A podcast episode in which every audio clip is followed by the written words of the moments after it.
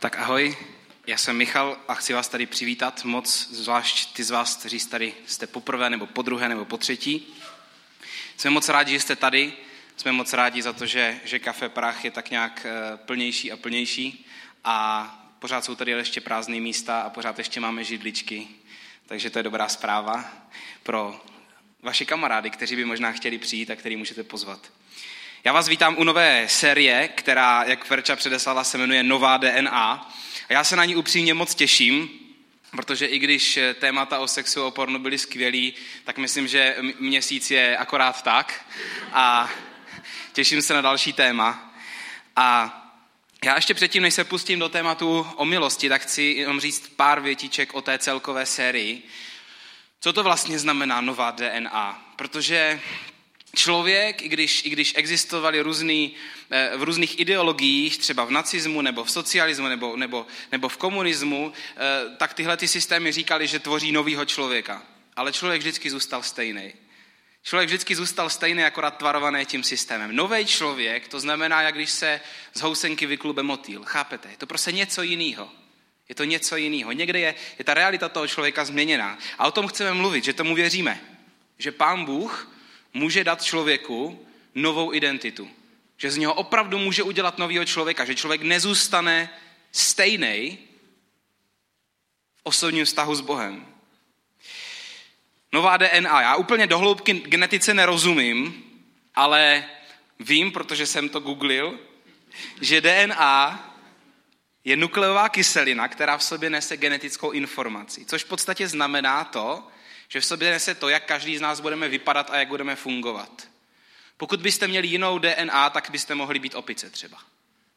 A dokonce i velká část genetického kódu člověka a dokonce myslím, že nějakého šíleného zvířete, který si úplně jako vypadá jinak než my, tak velká část toho genetického kódu je stejná. Prostě, prostě DNA určuje, jak budete vypadat, jak budete fungovat. A my jakožto křesťané věříme, že člověk má tělo, že má duši a že má ducha. Tělo vidíme, duši tak nějak jako cítíme, my věříme, že člověk má i ducha. A duch ten, ten je věčný, jde do věčnosti. A proto věříme, že člověk, když, když eh, umře, tak ne, nebude potom jenom tma. Že věříme, že člověk má duši a ducha. A že, že naše, naše, na, náš duch bude trvat navždycky. A my věříme, že bez osobního vztahu s Bohem je duch člověka je mrtvý a když člověk vstoupí do osobního vztahu s Bohem, tak se jeho duch jakoby narodí. A to je ono. A proto křesťané tomu momentu, kdy se člověk rozhodne znásledovat Ježíše celým svým životem, tak mu říkají znovu zrození. Kdyby se vás někdo zeptal, jestli jste znovu zrození, tak to znamená v podstatě, jestli máte osobní vztah s Bohem. Protože se člověk jakoby rodí znovu. Poprvé se narodil tělesně a teď se rodí duchovně. A pokud máte pocit, že to je divný, tak buďte v pohodě, protože když Ježíš mluvil s jedním farizem, což měl být učitel zákona, tak mu říkal, on za ním přišel a říkal mu, je jasný, že ty jsi velký učitel. A Ježíš, kdyby to vůbec neslyšel, říká, důležitý je jedna věc, že pokud se člověk nenarodí znovu, tak nemůže vstoupit do Božího království. A ten farizeus mu říká, jak se může člověk znovu narodit? Milionová otázka, mám znovu vlézt do své maminky a znovu znovu vylézt? Ne, ne, ne. Musíš se narodit, on to Ježíš říká z ducha, což znamená, že duch svatý, jedna z osob Boží trojice, tě, tě musí doprovázet na té cestě, kdy se narodí znovu. Všechno, co k tomu potřebuješ, je jenom tvoje rozhodnutí. Vědomí rozhodnutí. Takže to je takový krátký úvod a příště bude pokračovat Čenza. Já se na to moc těším, těším se moc na celou sérii a těším se taky na to, že poslední neděli téhleté série budeme mít vodní křty přímo tady, a vodní křest, super. Moc se na to těším. Vodní křest je takové potvrzení toho, veřejné potvrzení toho, že člověk říká celým svým životem chci následovat Ježíše, celý, celý svůj život dávám Bohu. Tak vodní křest je potvrzení toho. A tím budeme vlastně tuhle tu sérii tak stylově končit. Milost. Chci začít po pořadě tím, čím každá cesta od starého člověka k novému člověku vždycky začíná. A vždycky na té cestě na začátku je princip milosti. Kdyby tam nebyl princip milosti, tak ta cesta ani nemůže začít. Co se vám vybaví, když se řekne milost? Žijeme v Česku. Kdo má na starost milost v Česku? Pan prezident, že jo? Myslím ze zákona. Ne až tak úplně možná, není až tak milostivý jako člověk často, ale ze zákona má na starosti milosti. A já jsem tenhle ten týden ve středu úplně náhodně dvakrát potkal pana Kajínka.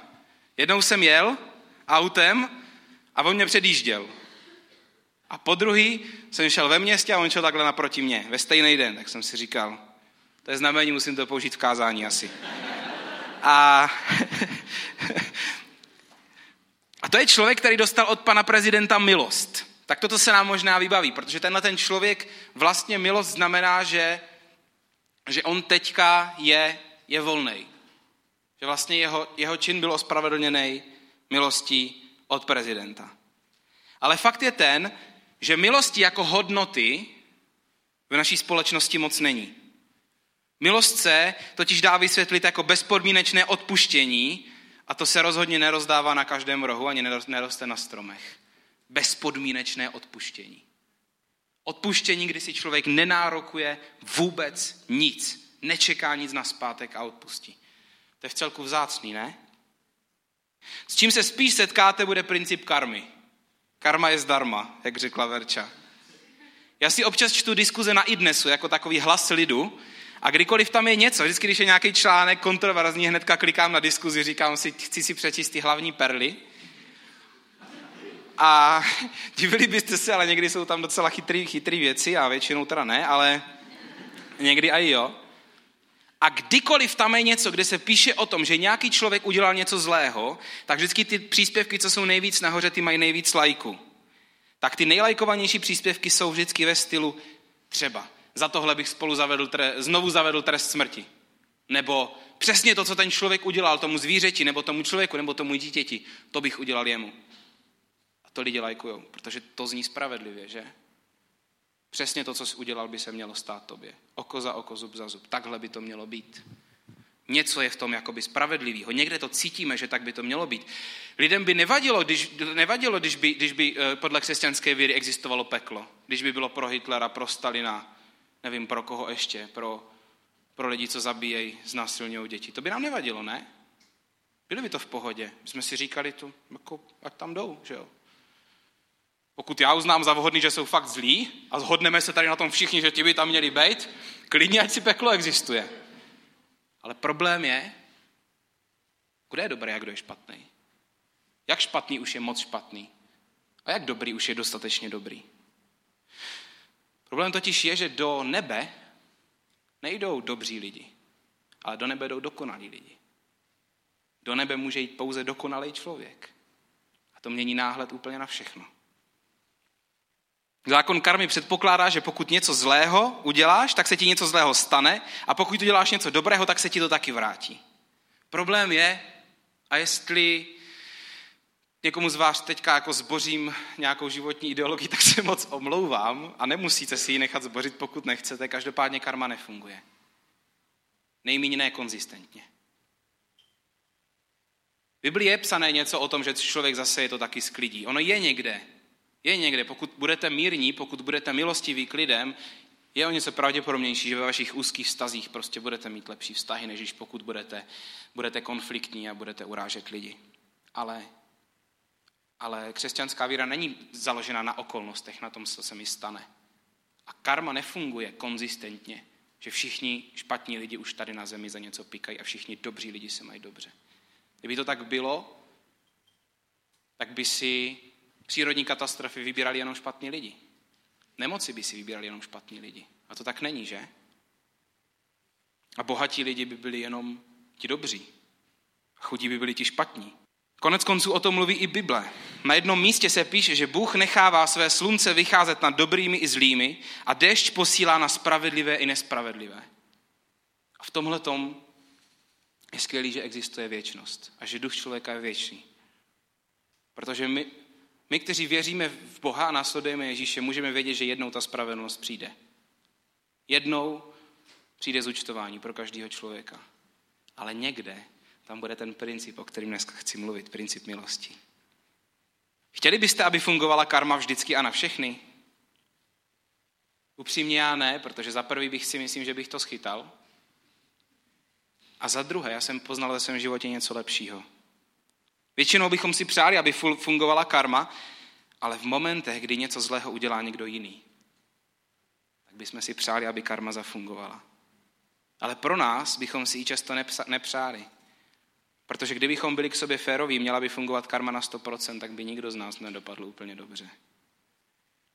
A tak jsem hrozně moc rád, že se Bůh rozhodl nám neodplatit podle toho, co by si každý člověk zasloužil, ale rozhodl se nám dát něco, co si nikdo z nás nezaslouží, a to je milost. A krásně to popisuje Bible skrze člověka, který, se jmenoval Pavel, to popisuje ve verších, které jsou v listu, které, který, ten, který ten Pavel psal do města, které se jmenovalo Kolosy. A on tam píše, vaše hříchy, vaše přirozená odcizenost Bohu byly hrobem, do něhož jste se sami uzavřeli. On tady popisuje, že člověk nedokáže sám najít cestu ze špatných věcí. Prostě to nedokáže. Nikdo z nás to nedokáže. Nikdo z nás nedokáže se rozhodnout, že bude dělat dobré věci a ty bude dělat. Protože sklouzáváme ke špatným věcem, každý z nás. On ale, Ježíš, vaše hříchy odklidil, hrob otevřel a propustil vás na svobodu. Seznam vašich hříchů, který svědčil proti vám, přibyl na kříž a tím jej navždy zničil. Tam se popisuje to, co ta Ježíšova oběť, to, že umíral na kříži. A dneska je to až karikaturizovaný. Když se podíváte na v úvozovkách, jak se tomu říká, boží muka někde, tak si neříká, to vypadá jako slabý obraz. Nevypadá to jako obraz vítězství. Ale ta vnitřní dynamika toho, co se tam stalo, to znamená vítězství pro nás. Protože Ježíš říká, já jsem dal dokonalou oběť, já jsem zaplatil za vás, protože já jsem byl dokonalý, já jsem zaplatil za vás absolutně, za všechno, co jste pokazili, co kazíte a co ještě pokazíte. Já jsem za to zaplatil. A přichází skrze mě milost.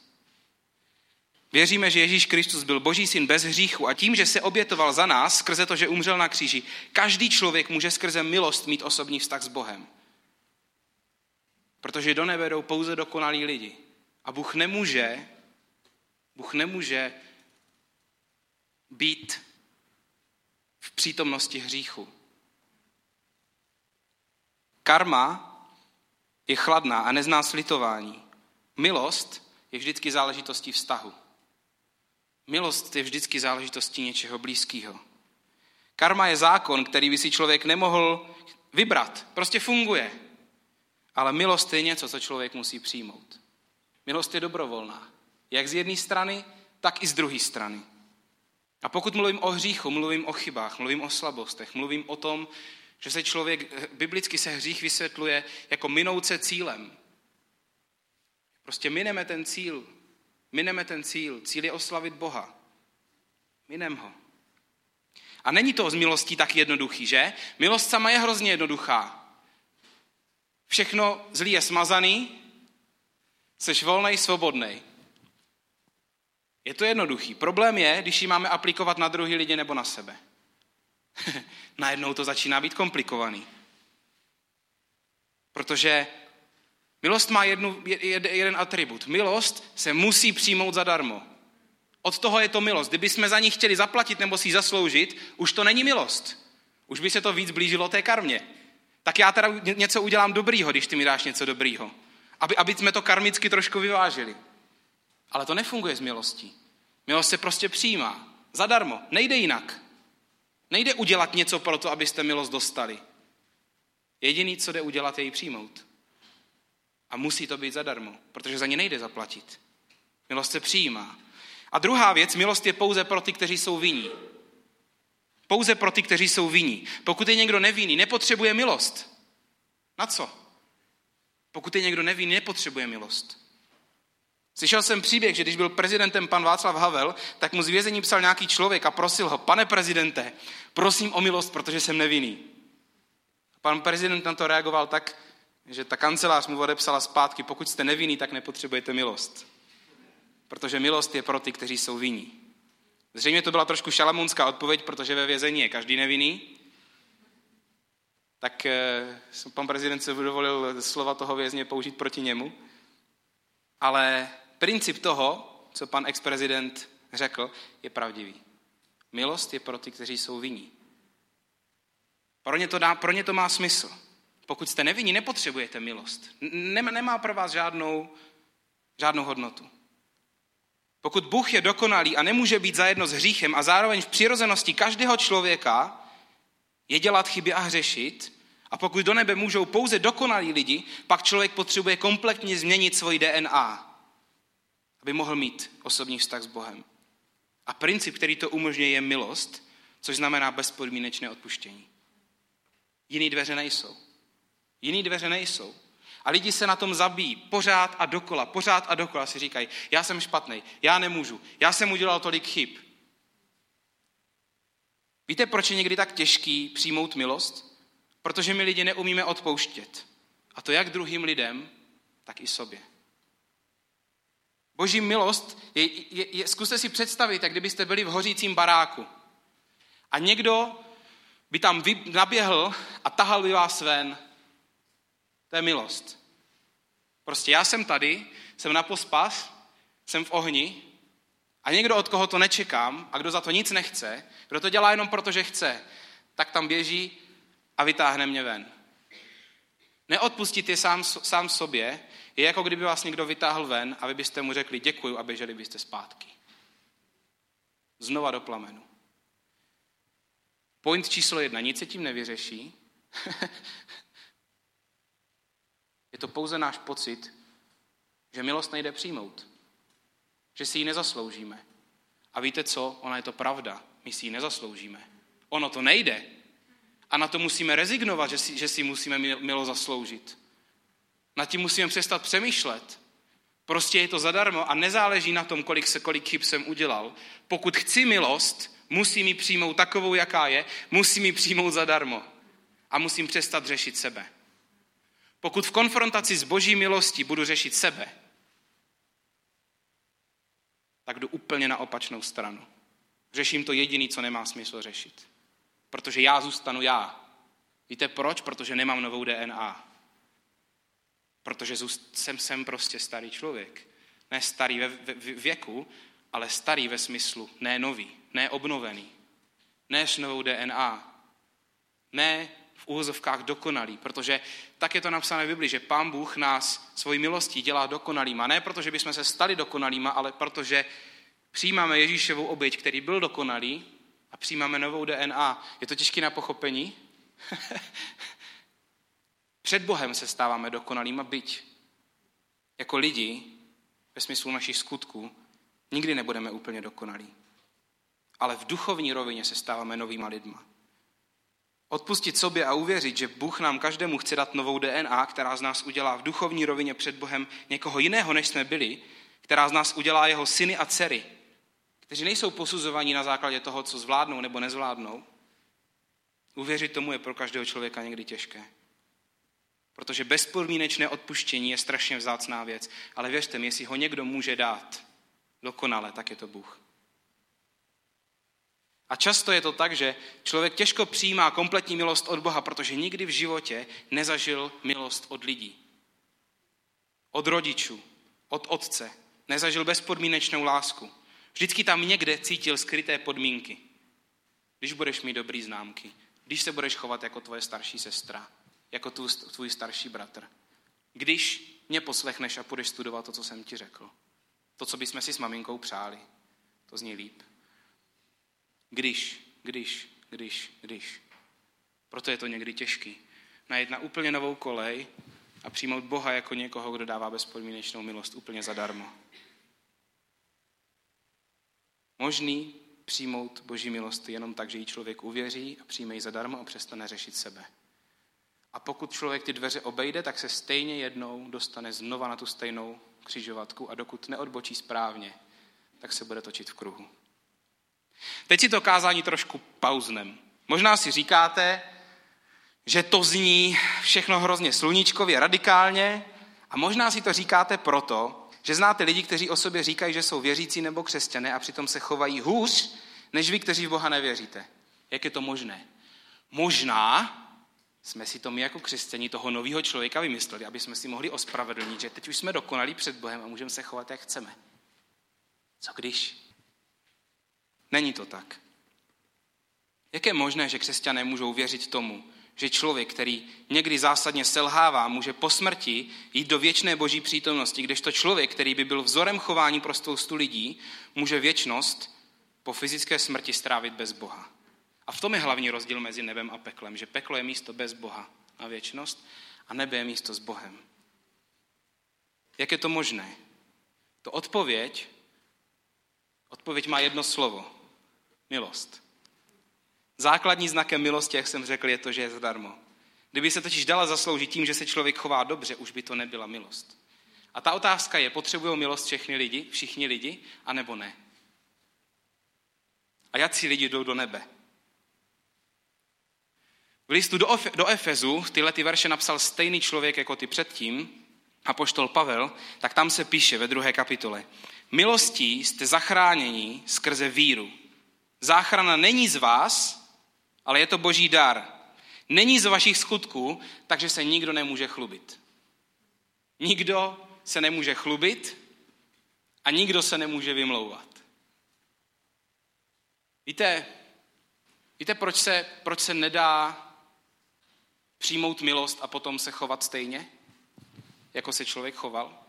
Respektive dá, ale člověk se tím vlastně vzdává milosti. Víte proč? Protože milost je o vztahu. Milost není chladná jako karma. Milost je o vztahu. A pokud by vás někdo vytáhl z toho hořícího baráku, tak mu neflusnete na botu a neřeknete mu, já nevím, něco zlýho a budete pryč. Budete mu vděční. Budete mu vděční.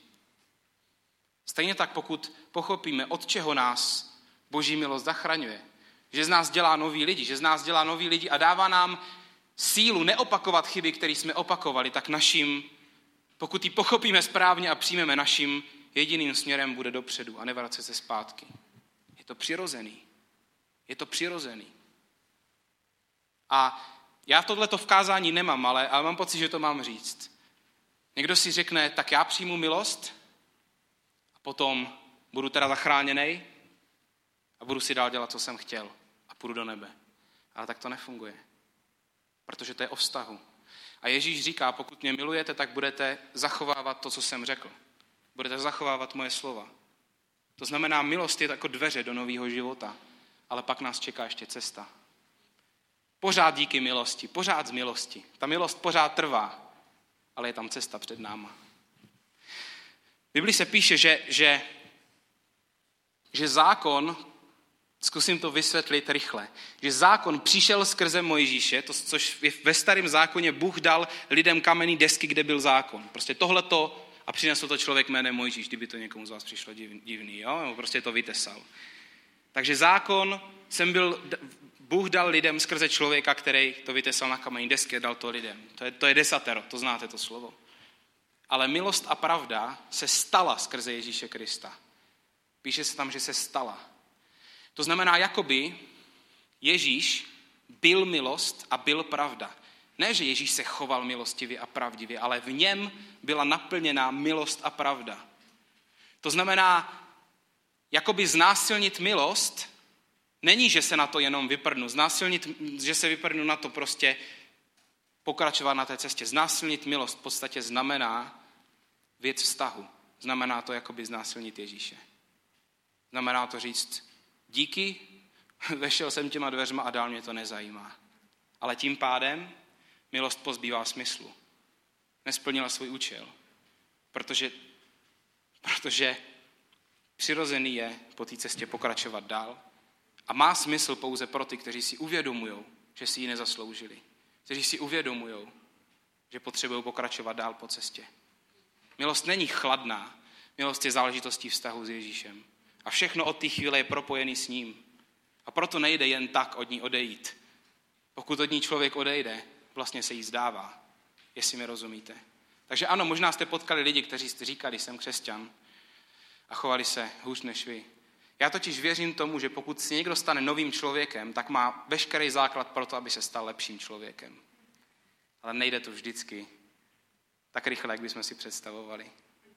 Ale věřím tomu, že pokud má člověk osobní vztah s Bohem, že se to na jeho životě dřív nebo později projeví. A pokud Pokud někdo od toho odešel, pokud někdo odešel od Ježíše, tak prostě se bude, bude se vracet zpátky k věcem, ve kterých byl a může dál říkat, že je křesťan, ale to na tom nic nemění. Bible je plná příběhů o milosti a jeden z nich je v Matoušově evangeliu ve 20. kapitole. A tam Ježíš vypráví příběh, kterým chce ilustrovat princip milosti. Je to o hospodáři, který najímá dělníky kvůli práci na své vinici. To znamená, je tam člověk, který má vinici a tehdy ve starověku to bylo, nebo respektive v té kultuře židovské to bylo tak, že lidi, kteří neměli práci, tak chodili na tržiště a čekali, že si je někdo najme na jeden den. Takže on tam vyjde, ten hospodář vyjde ráno před svítáním a domluví se s několika lidma, že za celý den práce dostanou jeden denár, pošle je na vinici pracovat. Pak tam jde v 9 hodin ráno, vidí tam další lidi, tak je znova pošle a domluví se s nima tak, že jim dá spravedlivou mzdu. Bacha, v tom bude háček. Pak vyjde ještě v poledne, ve tři odpoledne a v pět odpoledne. A večer a všechny tam pošle a ze všema se domluví na spravedlivém mzdě. Večer ten hospodář zavolá správce, řekne mu, ať všechny pracovníky zavolá a vyplatí je. Jako první přišli ti, kteří pracovali až od pěti a dostali co? Dostali denár. Až od pěti. To znamená, ty pracovali, dejme tomu, kdyby pracovali do sedmi, ty pracovali dvě hodiny. Dostali denár. Co se děje v mysli těch, co pracovali od rána? Ha, dostanu víc. Podívej se na tyhle. Ty přišli, pracovali dvě hoďky, já určitě dostanu víc. Na nás tady pražilo slunko, my jsme pracovali celý den, dostaneme víc. No, přijdou na řadu a dostali taky jeden denár. A začali si stěžovat, překvapivě. Jak to, že tihle, co pracovali jenom chvíli, dostali stejně jako my, kteří jsme ve vedru pracovali celý den. A hospodář jim řekl, já vám nekřivdím. Takhle jsme se domluvili. Já chci každému dát, kolik uznám za vhodné, protože vinice je moje. Ten příběh mluví v obraze, ale mluví jasně. Tím, co uděláme, si prostě nemůžeme milost zaplatit, i kdybychom dělali dobré skutky od rána do večera, od prvního dne do posledního dne našeho života. Na těch skutcích záleží, ale ty skutky jsou, to, jak se chováme, je důsledkem milosti, jestli mi rozumíte. To je důsledek milosti, ne cesta k milosti. Ne, že budeme se dobře chovat a tak přijdeme k milosti. Ne, nejdřív přijdeme milost jako špinaví, nechutní hříšníci. Nejdřív ji přijdeme, sorry, ale když tak berte, že mluvím o sobě. Mně to nevadí, protože si to myslím o sobě. Takhle přijmu milost a pak na základě té milosti pochopím, že jsem jiný člověk a budu mít základ pro to se chovat jinak. Takhle to funguje. A zároveň ty lidi to dopracovali až do konce. Jedno, jestli člověk uvěří v 70 letech, ale pak tam bude někde cesta. Nebude tam vypočítavost, protože při vypočítavosti milost ztrácí svůj smysl. Milost je pro ty, kteří si totiž uvědomují, že jsou vinní, že, si, že ji potřebují. Hm. Takže jedno, jak dlouho budete pracovat, ale je tam cesta někde, kde dobrý skutky vychází z toho, že člověk přijal milost a pochopil ji. A v tom je milost nádherná, že přijmout ji může každý, nehledě na to, v jaké špině byl nebo zrovna je. Milost je totiž absolutně bezhraniční, absolutně bezlimitní, neomezená, platí pro všechny. A možná se nám to zdá nespravedlivý, pokud my jsme ti, co pracovali od devíti, ale budeme za ní hrozně rádi, když budeme ti, kteří přijdou jako poslední. A my naopak můžeme být hrozně moc rádi za ty lidi, co přijdou jako poslední, že pro ně to platí taky. Víte, když člověk přijme milost, tak není ve vteřině vždycky od všech chyb osvobozený. I když osobně znám lidi, kteří v momentě, kdy vydali plně svůj život Bohu, byli osvobozeni od silných závislostí nebo z depresí. U Verči se to stalo, buď to nevím teď, jestli přesně u, po, e, při obrácení nebo těsně po obrácení, kdy prostě deprese byla pryč.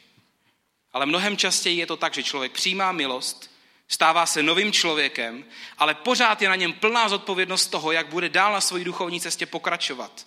On není nutně hned lepší, ale je novej. To je důležité si uvědomit, je novej. A z novýho postupně bude lepší.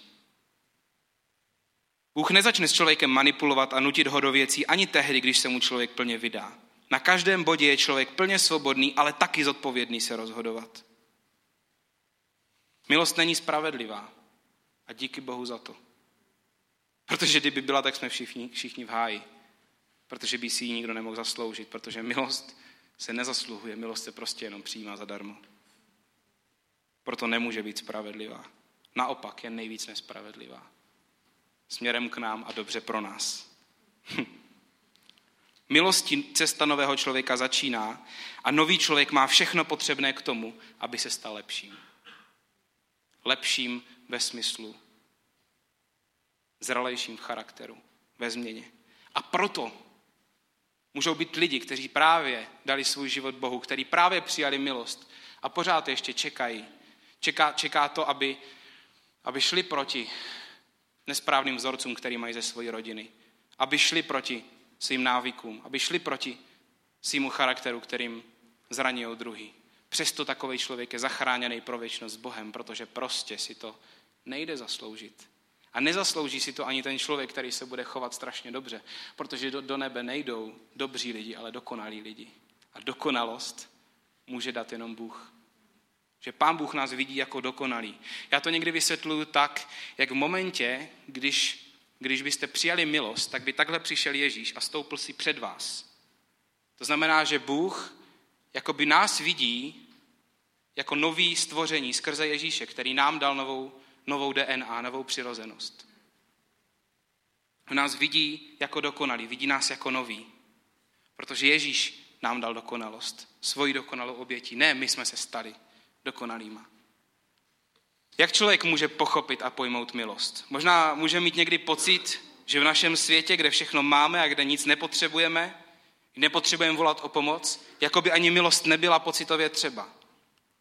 Ale stačí jeden moment, kdy zažijeme, že život je křehký. Jeden moment, kdy uděláme chybu, třeba dojdeme na hranu a najednou víme, že věci nejsou automatické, že máme za co být vděční. Měli jste někdy moment v životě, kdy, když jste si najednou, člověk čím si je jistý, tak se to najednou otřese a najednou ví, že si nemůže být jistý v životě. Měli jste někdy takový moment pokory, kdy ta pokora nebyla jako, že, že byste se rozhodli být pokorní, ale něco vás tak udeřilo, že jste prostě najednou byli pokorní, ani jste nevěděli jak. Protože si člověk uvědomuje, že není tak, takový frajer, jak si myslel.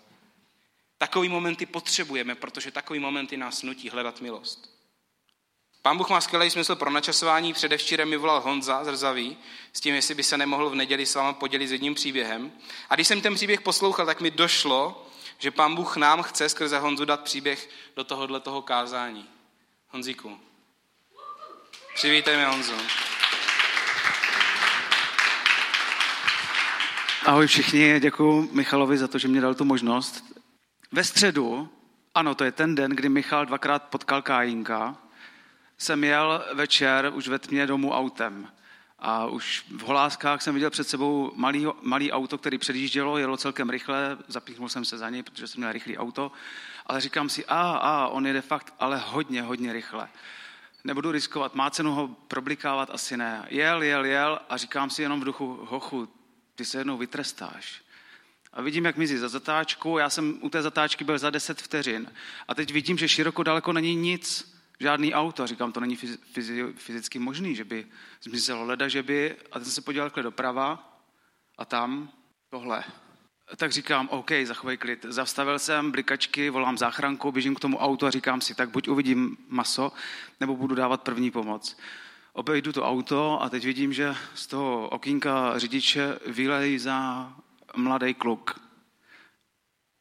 A já mu říkám ještě s tím operátorem, cítíš nohy, cítíš ruce, můžeš normálně dýchat. Jo, jo, jo, jo jasně, jasně. Se běhli se další lidi. Prosím vás, prozvoňte mě, já nemám telefon, musím zavolat našim, že jsem se vyboural. Zavolal rodičům, pak si sedl na kanál, který byl u toho auta, rozplakal se. A říkal, to je všechno v prčicích, to už není možný tohle. A viděl jsem, že si sáhl na dno. A jediný, co jsem já jsem se modlil, co, co můžu říct, tak jsem mu řekl, hochu, nech tam všechno, co, co bylo špatný. Jako, je to jenom železo. Ty můžeš chodit, jsi živej, nepři, nepřizabil svoji přítelkyni a nezabil nikoho, kdo stál tady na té zastávce autobusu, která tady je. Bůh ti dal novou šanci a máš nový život. Pak ho odvezla sanitka na pozorování, večer se mu volal, jestli je v pohodě. OK. Druhý den mě ještě zavolal a říkal mi, všechno už je uzavřený, všichni jsme happy. A já jsem byl hrozně vděčný a večer jsem se modlil, aha pane, tak děkuji ti za to, že jsem mohl být u toho, jak ty dáváš novou možnost, jak ty dáváš nový život. A, a cítil jsem strašnou vděčnost a děkoval jsem mi za toho člověka, že to přežil. Ale Bůh ještě ten plán má mnohem důmyslnější.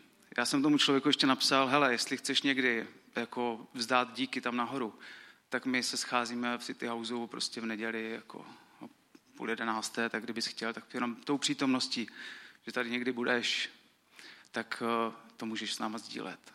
A ten člověk i se svou přítelkyní je dneska tady.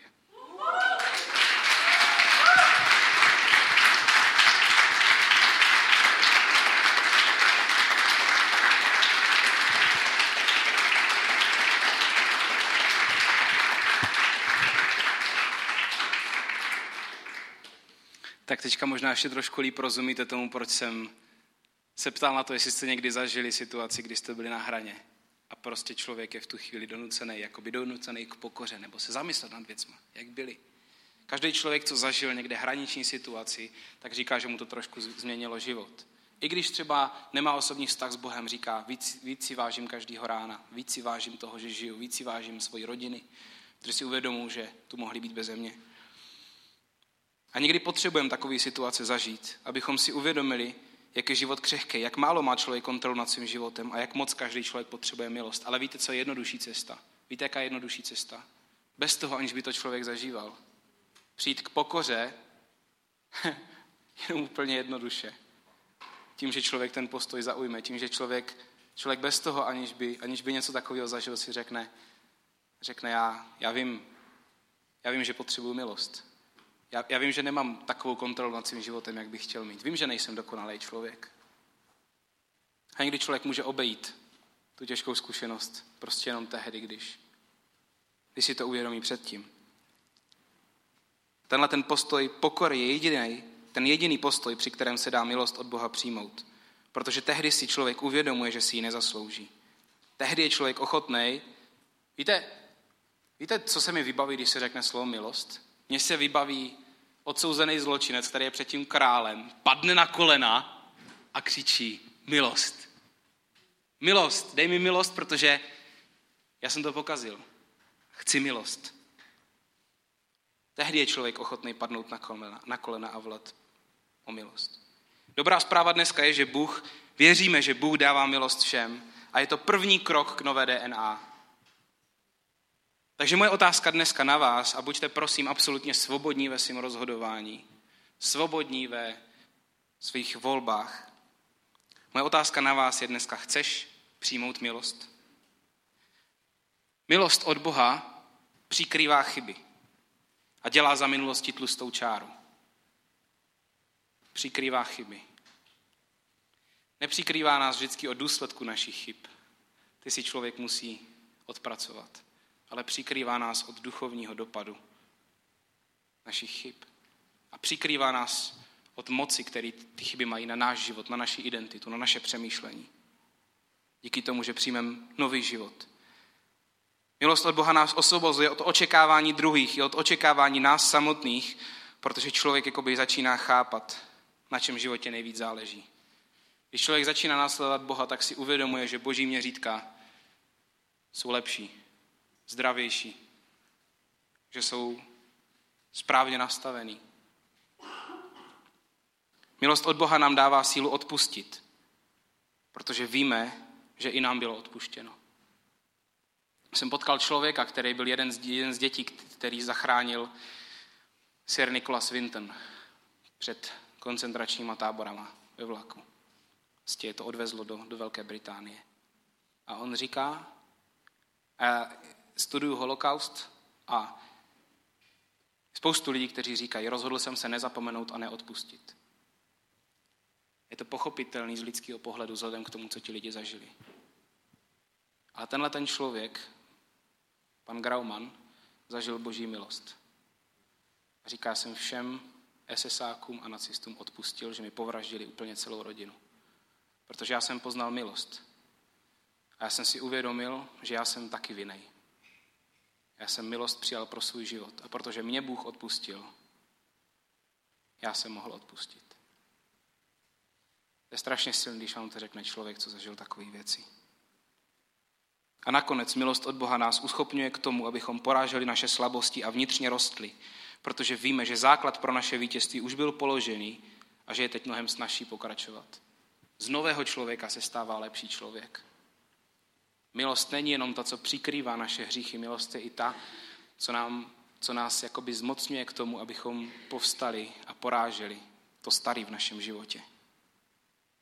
Moje otázka dneska je, chceš přijmout milost? Je to začátek cesty. Není to konec cesty. Je to začátek, je to první krok.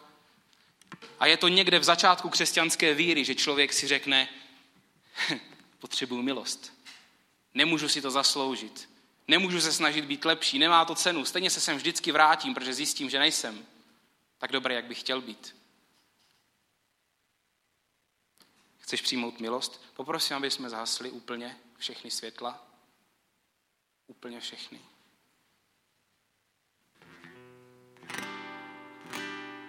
A já se teďka budu nakonec modlit a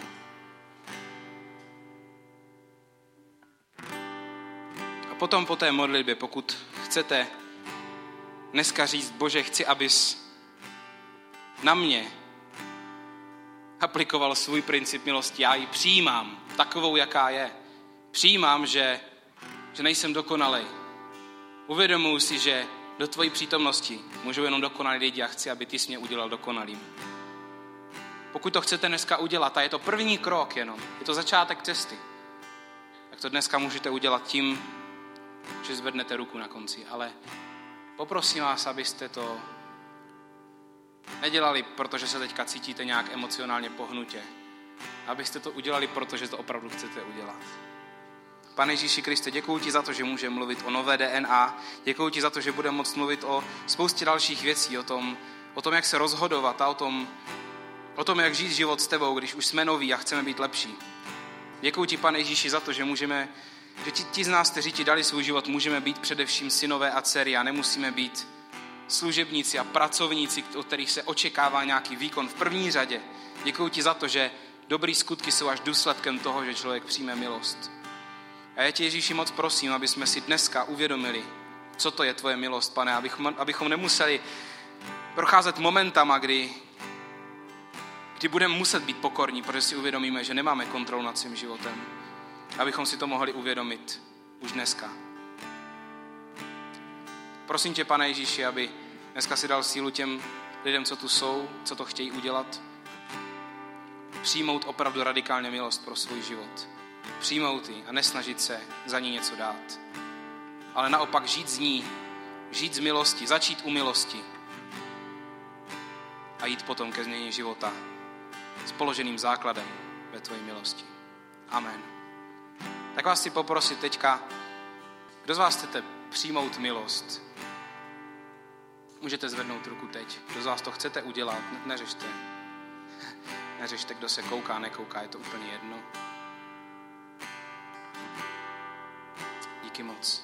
Můžete dát ruku dolů. A pokud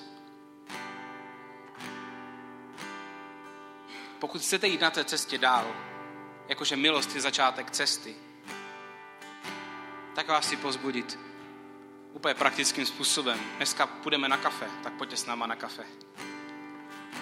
A tam se dozvíte, co dál, kam se třeba můžete přijít podívat, co jako City House děláme. Protože člověk potřebuje druzí, druhý lidi okolo sebe, který taky zažili milost. A taky ví, jaký to je chybovat. Tak vás chci pozvat do další cesty, která začne dneska milostí a potom kafem. Ty dvě věci spolu souvisí. Pojďme zpívat poslední chválu.